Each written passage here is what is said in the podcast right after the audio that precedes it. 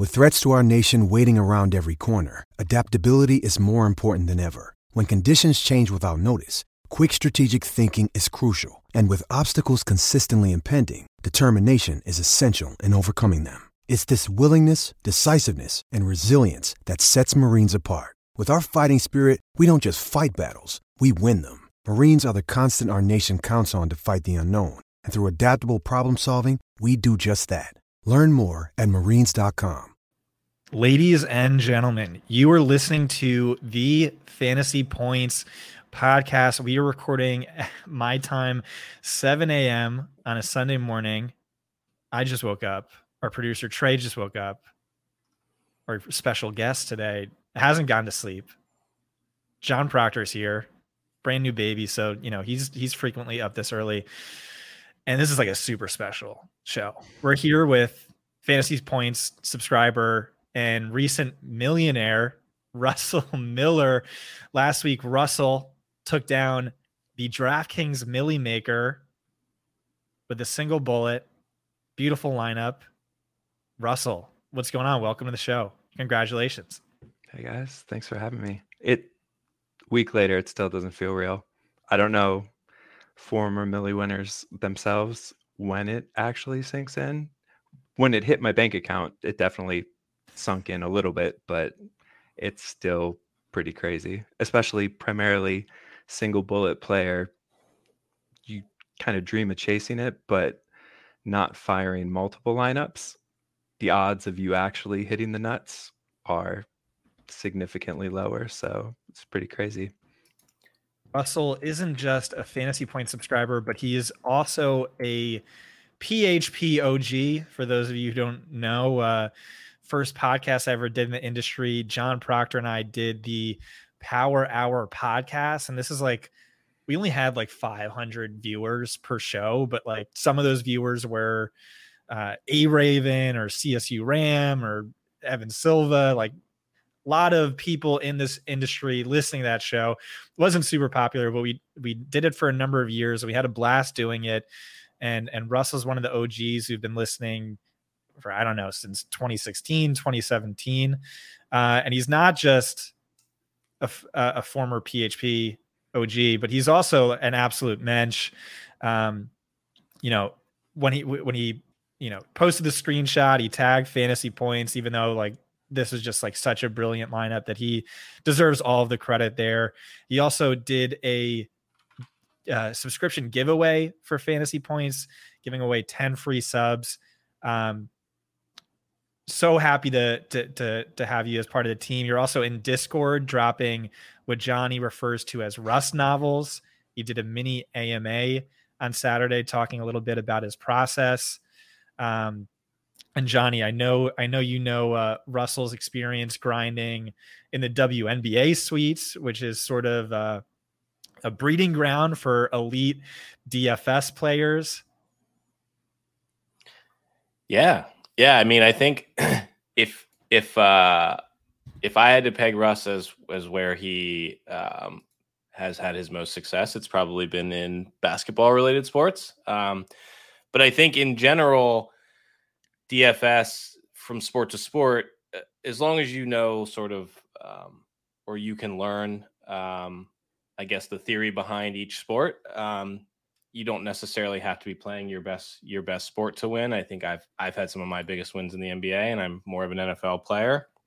Um, but to Russ's point of it not not setting in, I think I think it's different when you're a single bullet player. Whereas um, if you're a 150 maxer, probably, you know, if you're a really good 150 maxer, you're probably two, three, four times a year live at least um, to some degree. So I think for them, it's like they're live so often that it's maybe when they win, they they kind of were hoping or, or expecting to win at least you know once every few years.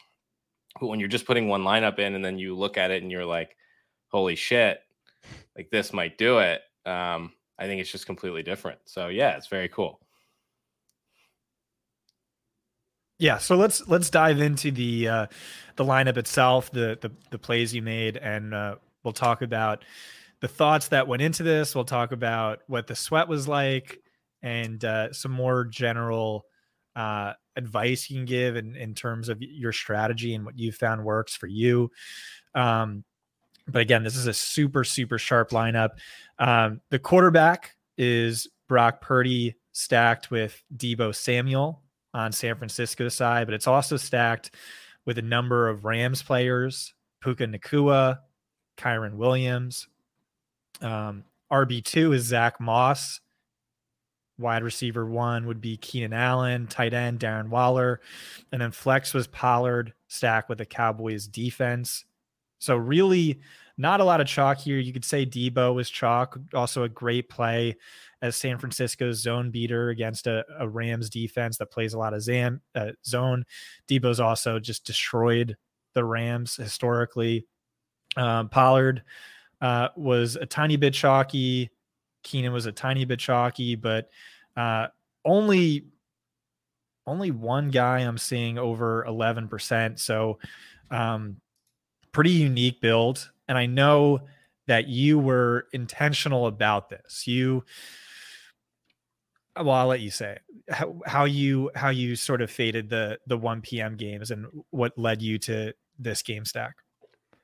Well, I think Johnny touched on it earlier, and he said it best. Like, I think NFL might not crack the top three sports. If I had to rank like sports I like to grind, play, probably be NBA first, then tennis, WNBA next, and then NFL would probably start to enter the equation.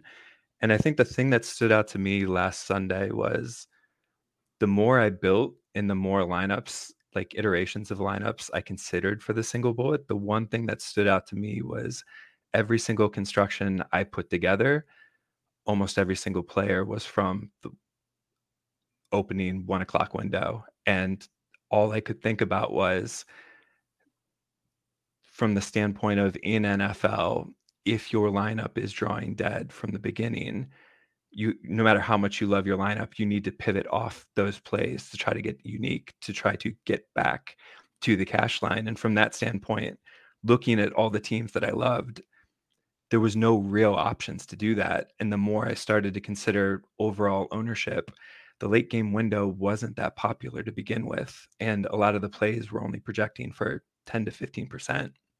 And from that standpoint, the more I thought about it, and looking at the fact that the lineup I did fire and built had six or seven slots, including the defense, just fully open. It really felt like a situation, especially in the 555, which was the contest I built to try to win, which is one of the things I said in the AMA to subscribers. I always, as a single bullet player, try to build to win the highest dollar contest I enter and just let the process play out in any other entry at any other dollar amount below that. And in thinking about that and thinking about just collective ownership, while the ownership, I was actually shocked when the late games, the cards flopped and I saw the ownership because across the board, it wasn't just the Rams. Like even Puka had dropped down to 11%. Like, I wonder how many of those teams in that contest had to pivot off of players that I didn't have to because I didn't load up on the early window of games and could kind of sit back and just kind of see how it played out in the early window. I made the joke to a few friends in Discord before that going into, I think I said it at 11 o'clock before, like hours before the slate locked, that I was contemplating firing that lineup and I would know pretty early on into the slate if I was drawing dead or not based off what the early window of games produced just because of how popular they were in general. Yeah, this is this is uh brilliantly sharp. This is also extremely ballsy. Um you you went you started off and you're like you're making all these different builds. Again, you're a single lineup player, but you know, you're playing around with builds. And so first lineup, second lineup, third lineup, goes super heavy on 1 p.m. games. And then you think to yourself, you're like, you know, I really like these, but I think the field really likes this. And so this just shows how sharp your game theory is. No, no, no. I'm not going to play, you know, these lineups, which I think are really good. I'm going to intentionally fade those lineups because those are going to be the most popular lineups. And I'm going to give myself a major edge just switching off to this other lineup that I like maybe just as much or only a little bit less, but it has so much more upside because of uh, it's so much lower owned. Yeah, and you say it's ballsy, Scott, but I think it's I think people like the majority of DFS players like they they you know they'll say, "Wow, you know, I can't believe that person did that." And it's just what you're how you should play. Uh, so like he's playing the five. So f- the five five five, for example, ownership on like the best plays are going to be higher than you know the five dollar flea flicker. So you think like okay, um, that top game that everyone, the top two games that everyone was going to play was what the the Jags Chiefs game, and then I forget what the other one was. But so you think about those, and you're like, okay, not only are these plays going to be the highest owned, they're going to be 10, 15% higher here. So it's, you just have to not play them um, if you're playing for first place. So people say how ballsy something is, but at some, de- to some degree, it's just making the calculated decisions correctly less than having balls. I, I, and then I think once you get to the point where you understand that, where Russ has evolved from you know 2015 2016 like anyone else who has worked their way into to being a more theoretical player you just you just have to make that decision and say okay this is where the ownership's going to be and and i need to be on the other side of it um, with plays that i think are are just as good or, or slightly better um, you just have to do it. Because yeah, i can't so- remember but i even think that the san francisco team total was one of the third highest on the slate. But for some reason, nobody wanted to play that game because nobody thought the Rams could actually push the 49ers. Yeah, and keep in mind the week earlier, like they looked incredible. Pace of play was up. Um, I think Stafford was the second highest graded quarterback of the week. Like he looked Might legitimately incredible. Yeah and uh, yeah, no one no one was on it when it made a ton of sense, and there was a ton of value, such as uh, Puka Nacua. Um, so I just I just pulled this uh, uh, this up on video uh, as a sh- screen share in case uh, we put this up as a video.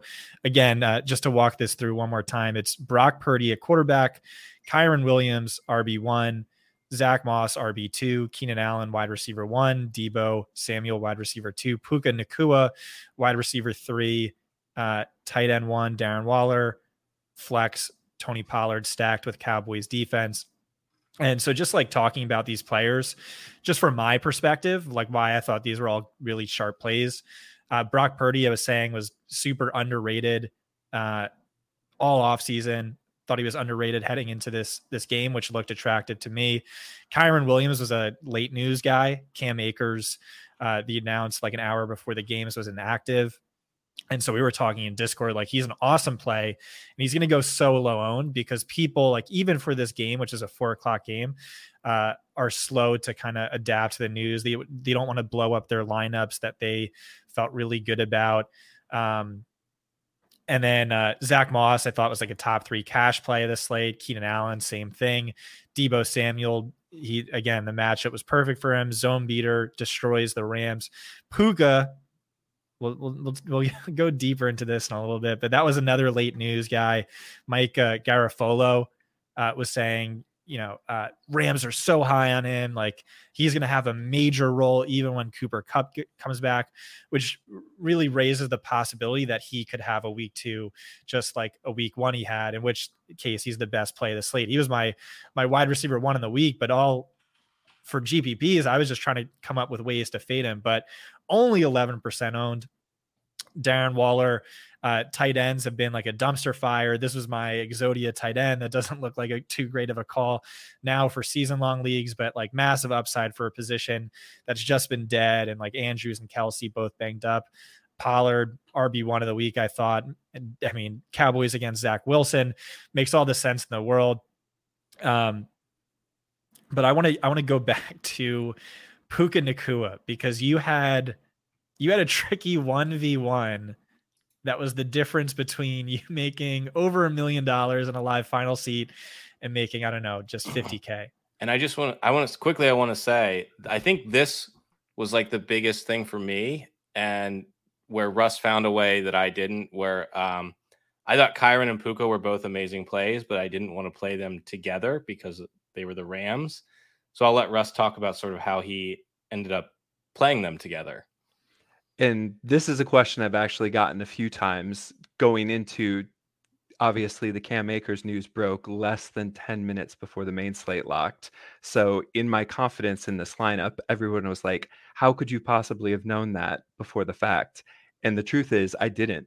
My original lineup had Tony Pollard where Kyren Williams is right there, and it had Jahan Dotson and $100 left over in the flex. And I had built enough iterations of the afternoon window that if for whatever reason things didn't break away I wanted or things cropped up weird, I knew I had options in the flex based off salary and I had that extra hundred dollars. And obviously with the Cowboys defense too, I also had potential wiggle room with respect to dropping down to 49ers, DST, etc. if I wanted to. There was a few or even options in the Giants game. Like there was salary to work with. Like Ertz was a tight end option, but the second the Akers news broke, Dotson became five thousand dollar Kyren Williams, and I moved him, and I basically just reorganized the roster and set it and forget it. The one thing to note too, in Williams being the five thousand dollar back that the news broke so close to lock and people don't adjust, the main thing to remember last week in week two was Joshua Kelley was also the $5,000 running back. That was the chalk running back in a really difficult matchup that unfortunately for the field did not work out. And from that standpoint, going into that, why going into the early window of games, I played Keenan for leverage. And rather than play the $5,000 chalk Kelly alongside Allen, I played Moss as a $300 cheaper running back at basically no ownership because similar to Kendre Miller, who Scott, I know you're pretty big on this week. In my opinion, like looking at this week's slate, Kendre Miller is basically the exact same play as Zach Moss was last week, in my opinion. When you think about it, there's a whole bunch of injury upside. People questioned his health, so nobody wanted to play him from an ownership standpoint. His backfield mate in Deon Jackson is very similar to Tony Jones Jr. and uh-huh. wildly inefficient production wise. So if all things are created equal, one back will be more productive with that work than the other. And all of that is just keeping the ownership down from a tournament standpoint. And ironically, the more you think about it too, both Zach Moss and Kendre Miller both have a mobile running quarterback. Say quarterback because everyone is worried about Taysom Hill, the quarterback as tight end for the Saints, who can vulture goal line work. But Zach Moss still put up 20 points. Well, granted, Richardson got hurt, but Richardson scored the first two rushing touchdowns of that game and did also vulture production. So I think the irony for me is the Zach Moss play feels a lot like the Kendre Miller play this week in terms of ownership, price, everything in tournaments. Yeah, I, I like that a, a, lot. I I like Josh. I thought he was a really good play. Uh, probably underrating that that Titans defense. And I was viewing Zach Moss and Kyren Williams both as leverage plays, both those really good plays. Didn't have both of them on the same lineup. I thought that was super sharp. Um, but like the the big one v one for you, I know you reached out to Johnny about this, and so I'd like to hear both of your thoughts. Um, was uh, Puka Nacua versus Jahan Dotson, and so remember you're you're going into the 4 p.m. games.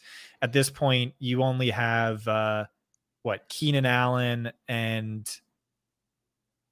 Keenan Allen and Zach Moss were the only two. Zach plays. Moss, okay, which are two great, te- but and then 1 p.m. definitely did underwhelm versus expectations. I said uh, Jahan Dotson was the best GPP wide receiver play of the slate.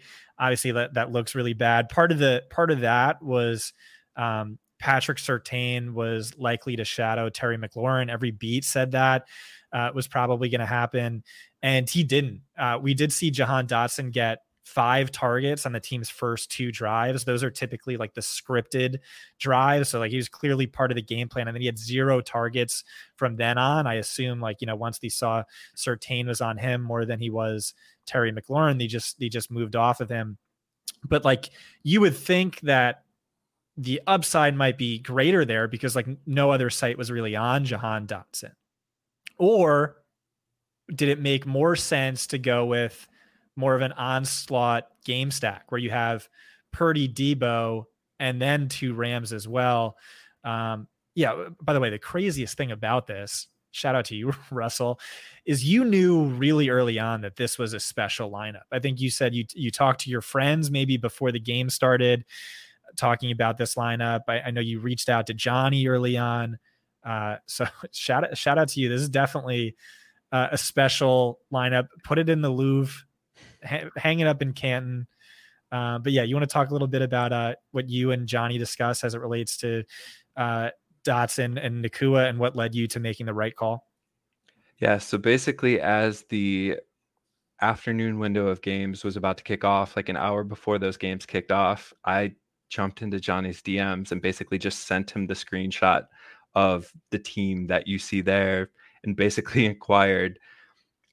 I was between Puka and Dotson originally, like when I sent Johnny the screenshot, it was as you see here, it was the full both Rams bring back with the game stack. And I basically reached out to Johnny for kind of the sanity check, like in the moment. Like a lot of times in fantasy, there's those split second decisions you often have to make leading up to lock and trial and error. Sometimes you get them right, sometimes you don't. And with that team, I basically asked Johnny, was like, my heart wants to play Dotson, but my brain says that Puka is the correct play. Like, can I just bounce it off of you? Because I don't want to fumble the bag quite literally, because that did turn out to be a $950,000 decision and one we won, but it was the decision to prioritize the game stack for the collective ceiling of everyone over an individual player's ceiling that inevitably what kept me to stay on the team but also helped the lineup climb towards the end. Yeah and i think that's people always ask like you know what has more upside this or that? And i think there's multiple kinds of upside and multiple kinds of ceiling and i think a lot of people struggle with that idea. and so, like I had said to Russ when he messaged me, is like the odds of this lineup scoring, you know, 225 points instead of 201 or or whatever, playing Dotson from a separate game, because the odds that you get multiple touchdowns with two players from two different games is higher, you know, in terms of total ceiling but the odds of actually capturing touchdowns um, is much higher when you have multiple players from from a single game. So, um, like I said to Scott on on Twitter, it's you know hitting a nine individual parlays will pay you more money than you know hitting a parlay that uses a game stack, but you're more likely to hit that parlay, and that's where playing Kyren Puka, you know, with Purdy, you know, you're more likely to capture a ceiling if that game goes off versus getting, you know, you're not going to get 50 out of two, both players. You're not going to get Kyren to score 50 and Puka to score 50. Um, but, you know, the fact that you can get 30 out of both of them and 22 out of Deebo is sort of where, where Russ won. Um, and it, it's a week where the 1 p.m. games kind of failed. So you didn't really need um, 50 from any players. I think part of the thing I struggled with too was I had a really hard time gauging what was exactly the individual ownership of those plays, knowing that so much of the field basically going into that late window had either the tight end flex, maybe the DST left. It was trying, it was really hard to gauge. Like in that, did they play Kyren or did they play Puka in terms of who was that 5K Ram in the flex spot? So Yeah. so technically the MVP of your lineup is supposed to be Kyren Williams. There's an unwritten rule uh, among millie maker winners, millionaire DFS millionaires is when you win the millie, you have to buy a framed autograph jersey of your lowest owned player, which would be Kyren Williams at 5.7%. Uh, it's also fitting for reasons we'll get into why he was kind of one of the secret superstars of this lineup. Russell, I want to know what this sweat was like. Like, I can't even imagine. So, in order to win a million dollars, you have to be either smart and lucky, insanely lucky, or I don't know. You you have to be lucky, but you were unlucky and you won a million dollars. You had Brock, Brock Purdy had a touchdown pass to Deebo Samuel changed as a Deebo Samuel run because you know the ball was maybe like an inch over the behind the line of scrimmage. Uh, and so you were you were in third place. This this happened, and you drop all the way to like 22nd. And like I'm losing my mind. My palms are sweaty. I could barely watch the games. I think there's there were me. I would just like turn the games off and like go for a run or like get rid of this nervous energy. Like losing my mind. Uh, but you, I don't know. You stayed calm and collected. Uh, you have to tell the listeners uh, what the sweat was like, what the excitement was like when when uh, there were no stat corrections after the game. What happened on Monday? Did you tell your boss to kiss your ass? What did your wife have to say? Uh, Russell, what was this sweat like? Walk us through uh, what happened. I guess the first place to start would be to what Johnny noted. I have been playing fantasy sports for a year. I have had multiple mid five figure wins. I have won six figures before. So I had had the feeling of what does it feel like to be live towards the end to win a decent chunk of change with respect to return on your investment buy and wise. It's the first time I'd ever been live to win the millie and I know I had mentioned it to you, Scott, when we caught up the other day, but ironically, I was watching the games, but I was kind of following them on my phone. Like my wife and I, she's been wanting to watch Ahsoka, the Star Wars series, for a while. So having watched a lot of football in the early window, trying to sweat to see like how the lineup was stacking up in the early games, I figured I'll switch gears, just kind of let it play out how it did quickly going into the fourth quarter of the San Francisco Rams game, I was in, I think, 80. I think it was either, I was in the top 80 with like 10 minutes to go in the fourth quarter. And the thing that stood out to me when I cl- quickly scanned the leaderboard was the first place lineup had 189 DraftKings points and I had 179 and I was basically only 10 off. But then when I quickly scanned all the lineups in front of me, I had like eight times the player minutes remaining than the majority of the field because of the strategy I had had to basically offload and backload and wait for these games. And it got to the point where as as we got closer to the 10 minute window, I actually had to ask my wife to like, can we just pause the show for a second? Because I kind of need to turn my focus back to the football games because I it was beginning to sink in that I didn't think I, I didn't didn't think I was going to win a million dollars, but I knew I was live for a decent amount of money because there was a lot of football left. And out of anybody in the top 100, I had the most PMR by a lot. Like I went back to recap it to just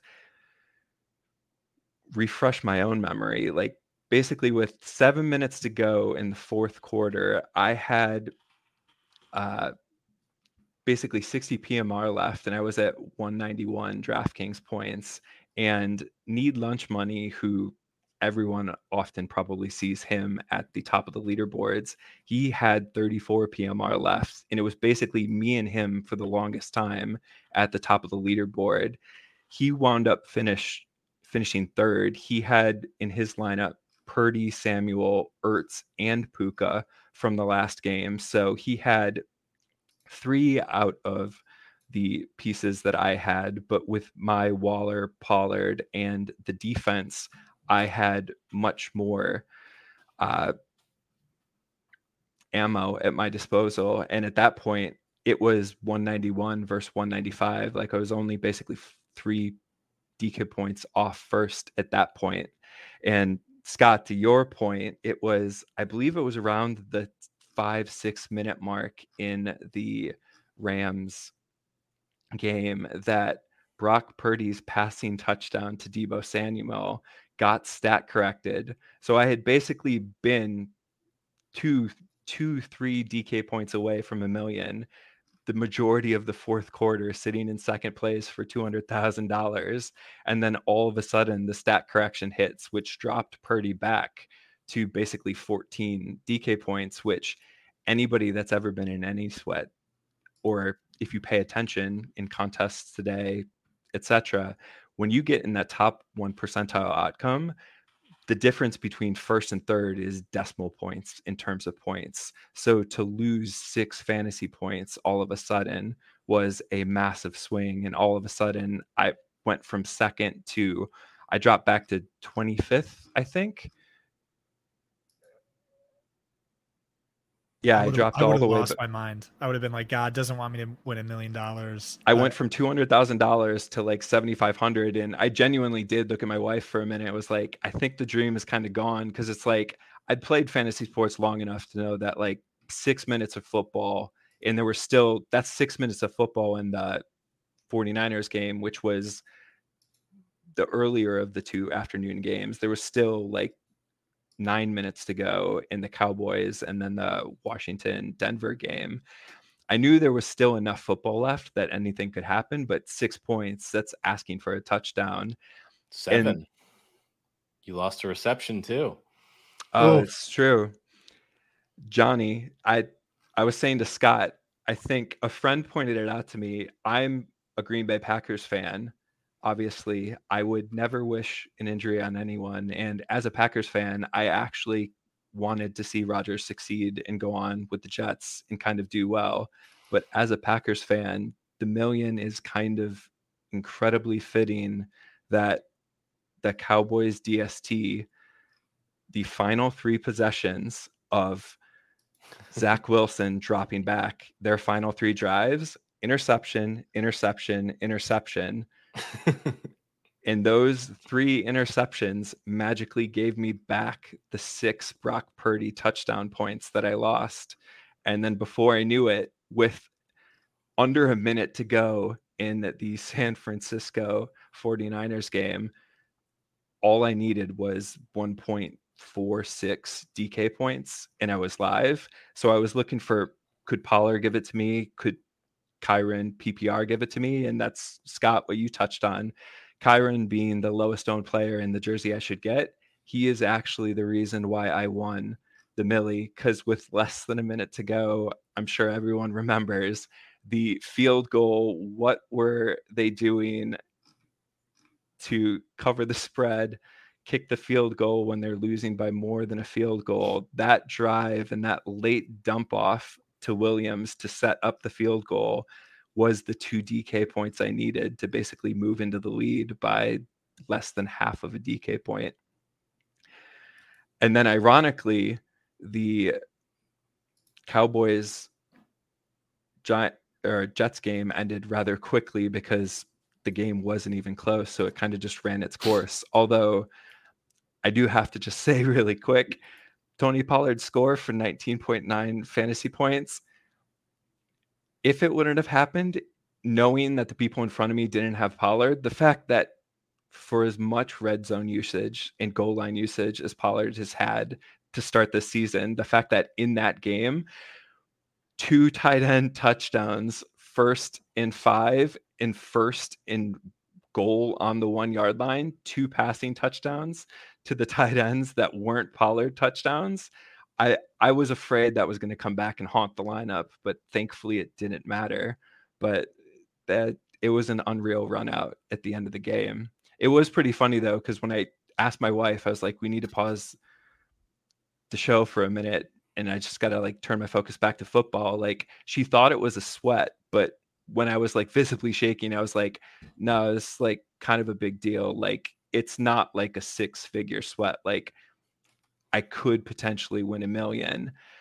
and when she like looked at my phone and like looked at the lineup and like started to put it all together she just basically like burst out laughing for the first like couple of minutes like she could not like fathom what was happening but it, i was telling scott like the funny thing in all of it was like the second it started to get really real towards the end of the game like my wife likes sports like obviously not as much as i do but like i've never seen my wife become a bigger football fan than she was in the final few minutes of the NFL slate on Sunday to the point where she had the Denver uh what was it? It was Denver Washington game up basically lie I was sweating the stats. She was Yeah, basically because that game had a chance for overtime. And oh man, like former PHP member Nixon wasn't too far back with Dotson in a lineup. So there were a few Dotson lineups that were I think the closest Dotson lineup was 83rd, but I think that's an aspect to the sweat that was crazy is the unfortunate it's not really a bug, but the unfortunate thing about DraftKings is if a game gets below a minute, it shows zero PMR, even though there's time left on the clock. Yeah. So trying to scroll back through the standings and see are there any teams live basically became impossible in that final window because that Hail Mary throw, that Hail Mary catch, and the touchdown, thankfully the two point conversion wasn't successful. I couldn't tell what the next closest team was. There was a team in 83rd, about 20 DK points off with Dotson that maybe could have closed the gap in overtime, but who knows? But that was the sweat for a million dollars is unlike anything. It's unreal to explain. Like I was phys- physically shaking at one point. Just I think I like mentally blacked out even after it happened. Like during the stat correction period, like it's a lot to try to process in terms of a it happened. B is it going to stat correct? Having already stat corrected the brock purdy stats and only being in first by like 0.34 dk points i think i was it's like there, there's not any wiggle room for any yards anything to disappear. Basically just tried to walk away go for a walk clear my head just kind of ride it out until this that is probably the worst stat correction sweat I have ever had in fantasy sports. And my heart goes out to those in the fantasy industry that have lost the million on those brutal beats of a cubic a quarterback kneel down or a fumble. Like to be that close and have such a freak thing be the swing of basically quarter seven hundred and fifty thousand, eight hundred thousand dollars is wild. Yeah, and you You- know Russ. lost- You know Russ is a DFS veteran because he didn't tell his wife until it was like five minutes left that he could win a million. I tell my girlfriend, uh, you know, a minute after the game's end, I'm winning a million dollars. I'm currently in 30. No, just kidding. Um, yeah. So again, you actually got unlucky. Brock Purdy, seven, Brock Purdy and Deebo, seven points uh, lost on a stat correction. Darren Waller, I know, had a big play that was negated due to penalty. And I just pulled it up. Tony Pollard, 19.9 fantasy points, zero touchdowns. He had six carries inside the 10 yard line, scored zero touchdowns. Um, I think that that shows you he's such a good play again this week. But um, yeah, let's talk a little bit about your your DFS journey. This episode is is kind of a power hour podcast reunion, like our first one since I don't know 20 2018 maybe. Um, so so when did you get into uh, DFS? When did you start playing serious volume? You said you've had six figure scores, you've had a number of five figure wins. Um, when did that sort of uh, winning come? And was there any like big change for you in terms of process that led to these better results? I think my fantasy journey, it basically started with just a passion and love for sports. I imagine like many of us, sports is something we love, be it hobby, recreational, enjoy watching it. And like many of us turned the passions into ways to kind of grind a little profit, make a little income. Like for me, my fantasy journey kind of started just office leagues playing season long, be it ESPN, Yahoo, etc.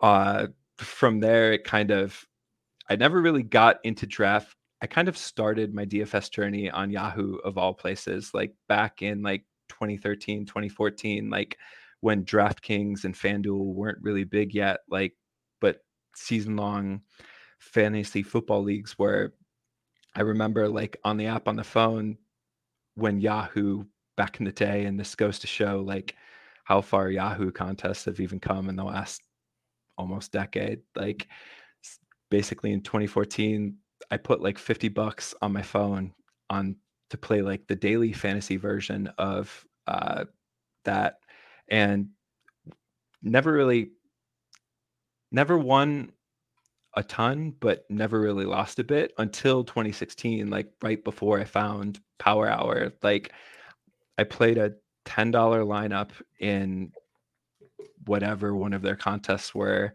And I was basically like most casual players. Like I was consistently cashing, but I was never close to the top. Like I had not learned roster construction theory, bringbacks, like all of the things that basically are ingrained in the way we construct lineups now, especially this day and age in fantasy sports. Like I bet if I could go back and look at some of those teams, they were pretty horrific in terms of correlation, ownership, etc. Uh, to put it this way, I went back and looked. The sweat, the first ever sweat I ever had, and that's kind of what had me hooked, was a back then those slates were the way DraftKings slates used to be, where it was an all-day affair, where the Sunday night game was actually part of the main slate. And the first slate, I really kind of hit big and got the itch to wow, man, that's what was wild.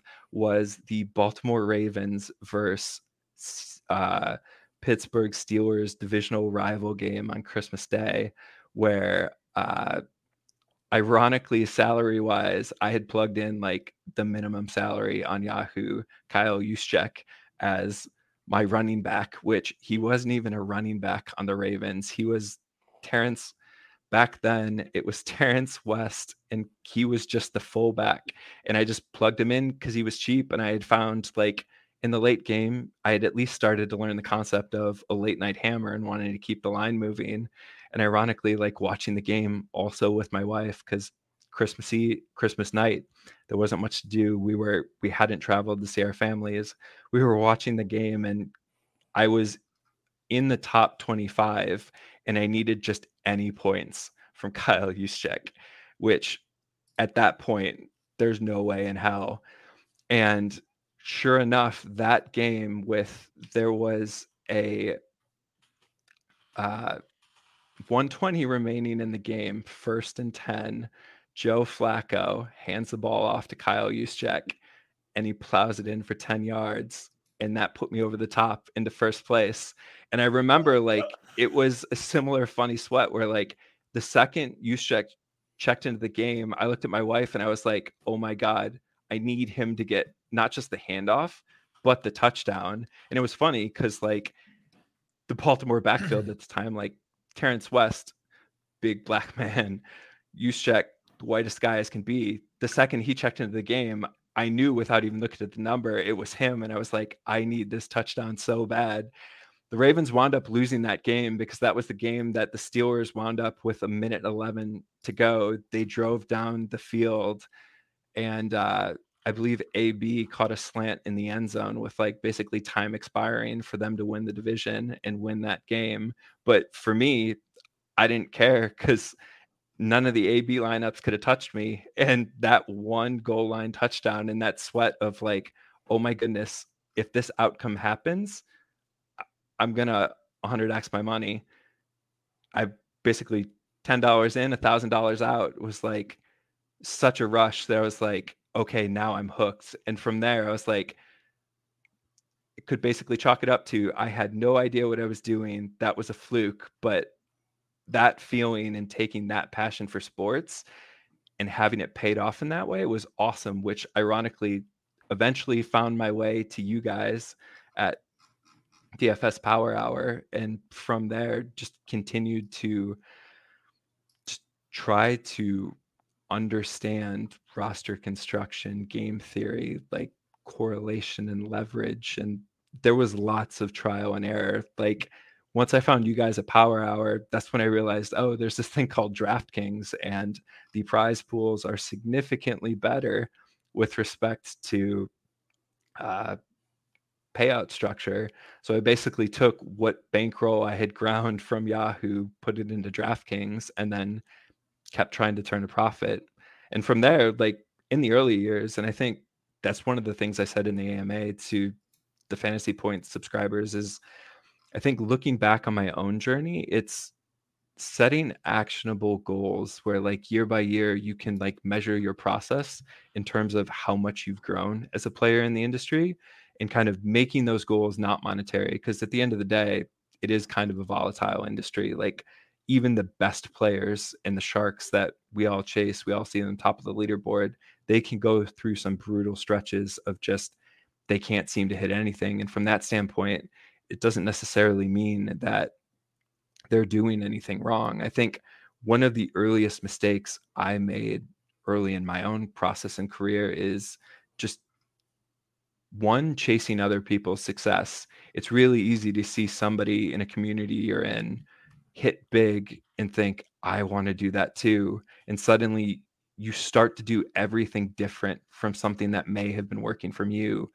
in your own process. And from that standpoint, it's kind of a really easy thing to do because obviously at the end of the day who doesn't like making money but at the same time from a process standpoint if you find a process that works for you where you can consistently make the right decisions those decisions might not always work out and i think that's one thing proctor is always preached is like make a call be confident in that call and don't be results oriented in the fact that if it doesn't hit that doesn't mean it was the wrong decision. Go back, review a slate, see why it didn't hit. And I think I've, in my own process, saw myself grow quicker in my own fantasy play when I started kind of reverse engineering a slate rather than move on to the next day, go back, look at all the decisions I had made along the way and see where could I have made a better decision. And I think that's what's helped it anyone's confidence kind of grow in their own play. Like I shared an AMA, like in my process, especially through like the power hour days, like the Russ novels that Johnny's joked about, like in my own process, like I used to write a lot. I still do. I have less time, obviously, in my nine to five day job to write Russ novels on the side, but very much a part of my own process was the therapeutic act of like committing thoughts to page and actually writing why I thought a play was a good play, not just the stats, the dank stats like you like to share, Scott, but the fact that the game theory aspect of it. How did I see a game playing? What are the holes I could poke in a play? What are the angles of a play that the field might not be considering? And the beauty of that is basically at the end of every slate, be it basketball, NFL, I'd basically have a written history of everything I thought about how I saw potentially the slate playing out that I could then go back and lineup study what calls did I get right? What calls did I get wrong? What calls were just variants where it may have been the right call, but the outcome didn't happen.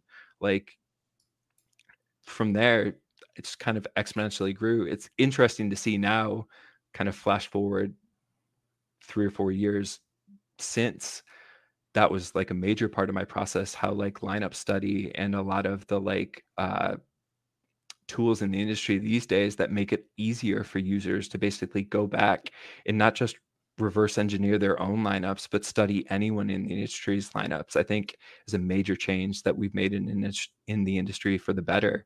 But i think so often especially users that are just getting their foot in the door just trying to learn they airball a slate and the easiest thing to do is well i'm going to chalk that up as loss and move on to the next day. But like there's just as much to learn in the wins as there are in the losses and i think from that standpoint like i credit a lot of the decisions i've made that have helped me get those big wins to that because i think the biggest thing i've preached is like it's a confidence thing. It's be it basketball or nfl the cam akers news is a perfect example. That news broke with less than 10 minutes to go for lock you have a ticking clock to make a split second decision of is this the correct play or not? And in the early years you might make the wrong play more often than not but if you can continue to study your lineups and your process and gain confidence that yes this is the correct decision like i i had so many moments on sunday throughout the course of the day where in the back of my mind i remembered a mistake i had made years ago that i wished i could get back and this was my opportunity to get it back and not make that same mistake again and kind of little things like that. I mean ironically i even said in my tweet I wound up playing the early and the late slate that day that I won the million because I loved those early slate lineups so much that I wanted to still play those players, but I also didn't want to tinker off a main team that I felt so confident in. And I think so often that can happen where you have a team you love, but obviously there's only so many slots. You can't play everyone. And I think from a process standpoint, it's one of the other things I said in the AMA is like, I think while it's not legal for everyone yet, sports betting has become a massive part of my process in these day and age. Like, it's one of those things, not every play may be a great daily fantasy play. They might be a good real life play. They might not be a great fantasy play. But if you want to scratch that itch rather than playing Justin Watson today in your wide receiver spot who could put up a nice day, but it's a way more volatile range of outcomes, floor ceiling in your DFS construction.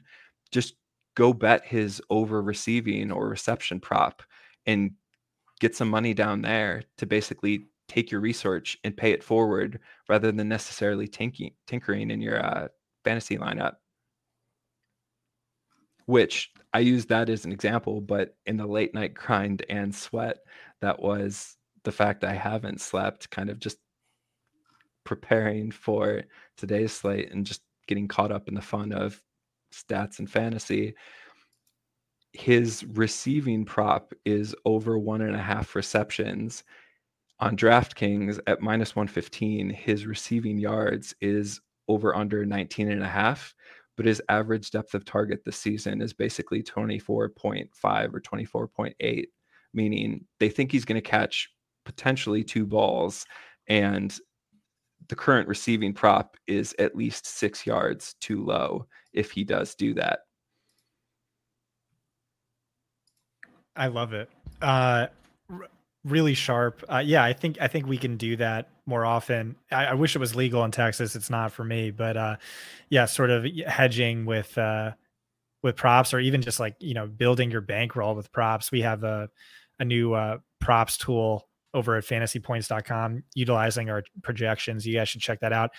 Last question I have for you, Russ, is just uh, back to your your NFL DFS process and and game theory. Um, how contrarian do you typically go? I, I imagine, you know, most weeks, you know, you're just you're just getting zero back. And so maybe your sweats are a little less frequently, but your odds of having like a realistic mega sweat where you could stand to win six figures or more are more frequent.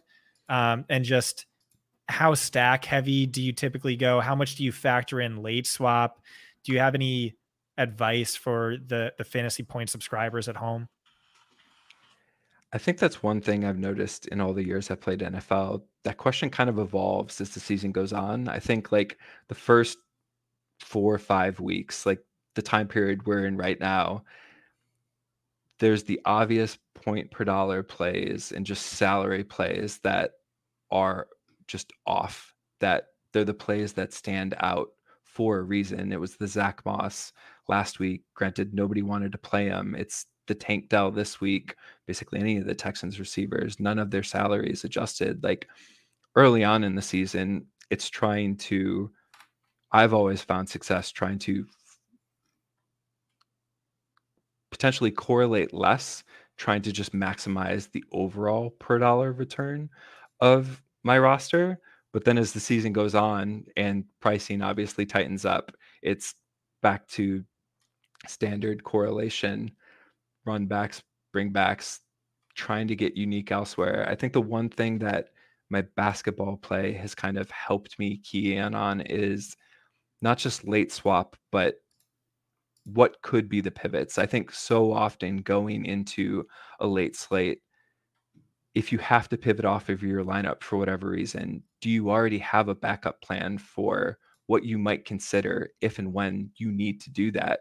Because I feel so often, even thinking back on my own play, I didn't necessarily always have those pivots. I'd basically be drawing dead going into the afternoon slate and need to make an adjustment but I hadn't thought a few more steps down the road before lock to if X happens, what do I do then? Or if Y, what's my next move? That way, I always kind of am comfortable with the next decision I have to make.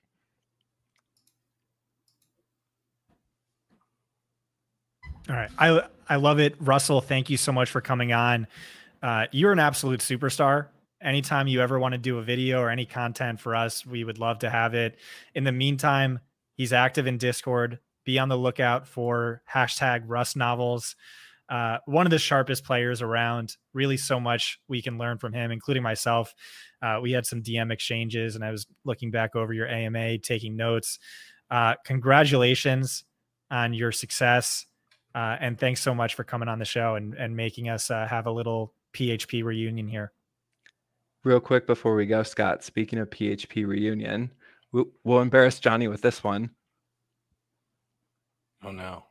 oh no. Oh man, if you're if you're uh, on the podcast and you can't watch this, uh, he pulled out a super old John Proctor as uh, what is it, Roger Klotz shirt that we made. Uh, yep. So he really is a PHP OG. That is amazing. also, we were just talking about late swap. Uh, Johnny and I, I've only MME'd once, and I did it as a tag team with Johnny. We did it on a playoff slate that we felt really good about. Except heading into the last game, like all of our teams were dead. We just didn't have the one guy we didn't like who went nuclear. And so uh, Johnny's quote was, "We have to make all our all our lineups look like ass or something just for like the most upside. And so we threw in Randall Cobb, who like did uh, had a season high of like six points. We threw him into every lineup and he went nuclear in the playoffs. And I think we ended up winning like 15K or something like that. Uh, so, yeah, definitely utilize late swap on teams that are drawing dead. In Johnny's words, make your lineups look like ass. Um, thanks so much for coming on, Russ. Any any final words, Johnny? Um, I would just say that uh, for people in uh, you know our Discord that you know always ask about hand building lineups and you know what should go into them. Um, what Russ talked about today is exactly what should go into your hand built lineups every Sunday. I mean, you should be thinking through so many different angles. Um, so if it seems like he's doing a lot, um, I think he's actually just doing exactly what he should be doing when he builds uh, hand built lineups for for Sunday. Russell, what's your Twitter for the folks at home? Uh, at R Miller DFS. All right, follow Russell. Super sharp DFS player. Uh, really glad to have you as part of the team, Russ. Uh, and uh, you know, hopefully, we'll be doing the show again next week when you win back to back millies. Back to back, it's coming. I can feel it.